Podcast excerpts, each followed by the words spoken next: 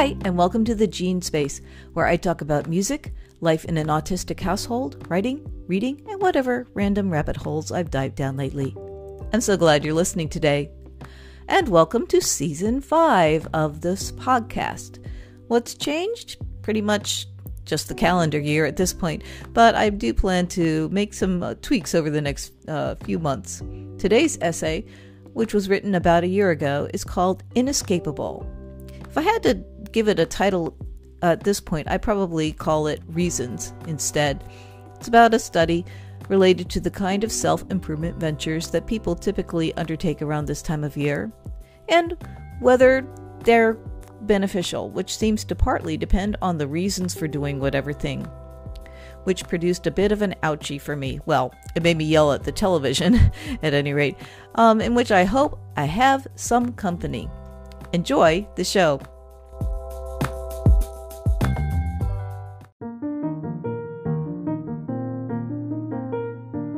Got problems? Dreaming of escape? Maybe you want to run away from it all, literally as well as figuratively?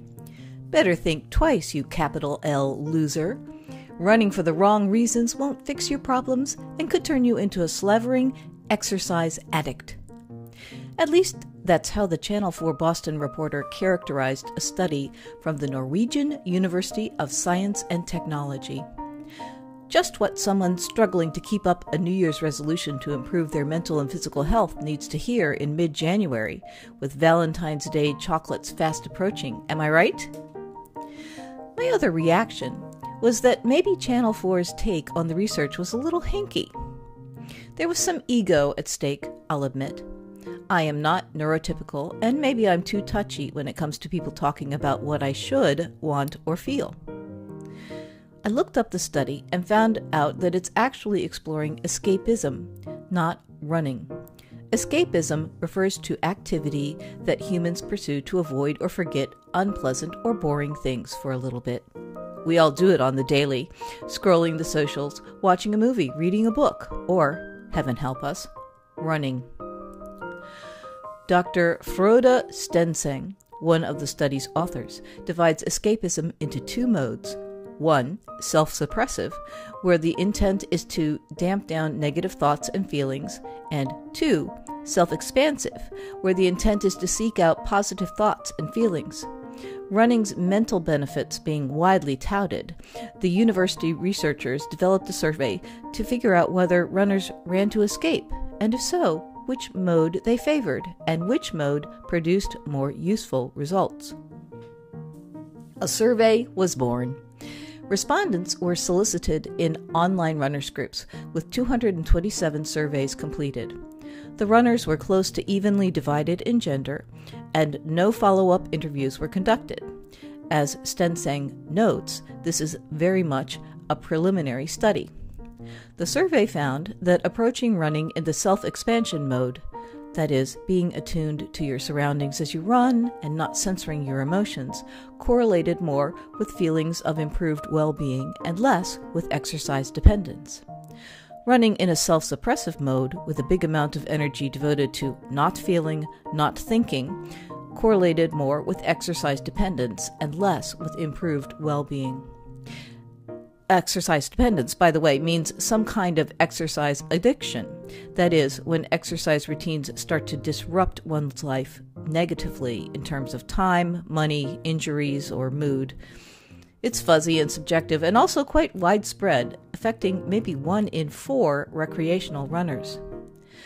Stenseng holds that the mode of self expansion is better than self suppression Mostly, it seems, because suppressing negative emotions also suppresses positive ones. I don't know if that's true, at least for me, but if it is, doesn't that mean that the unsuppressed lows would be lower as well as the highs being higher? I'm not sure I'd want that. A stressed person who starts running with the notion that the activity is going to magically improve everything is probably operating on a misguided belief. I'm not quite sure that anybody does this, though. And even if some people do, I don't think it's worthy of censure. I have begun just about every rewarding pursuit in my entire existence for the wrong reasons or with mistaken expectations. I'm always sure that achieving X will make me perfectly content. X has included moving 800 miles away, mastering my scales in 16th notes at 160 beats per minute, finishing a novel, losing 15 pounds, reading the encyclopedia, having a baby, running six miles in a go, etc. No nirvana. Life problems are inescapable. The sense of well being goes up and down, but even the little escapes, the movies and the scrolling and the books, help. Take those 15 pounds, for example. I started going to the gym in my 20s with the thought that losing 15 pounds would fix me. Spoiler, it didn't. This was not a surprise, however.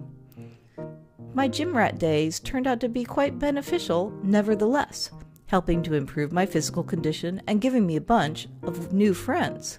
We bonded to the disco soundtrack as hunky ex Marine Sergeant George launched us into another round of jumping jacks or donkey kicks.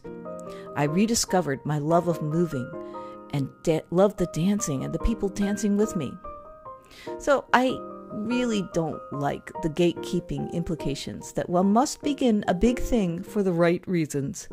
Begin any way you want, see how you get on, escape for two minutes or two miles.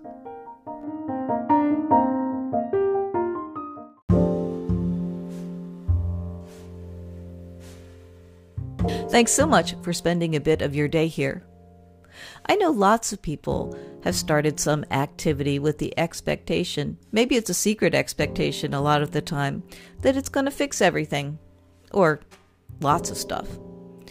Pinning the hopes to something I can't see as terrible. It's just something to learn over time.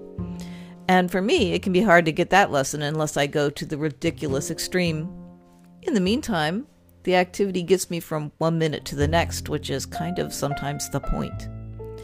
My running days are long behind me, and I was never a very serious runner, um, but my moving days aren't.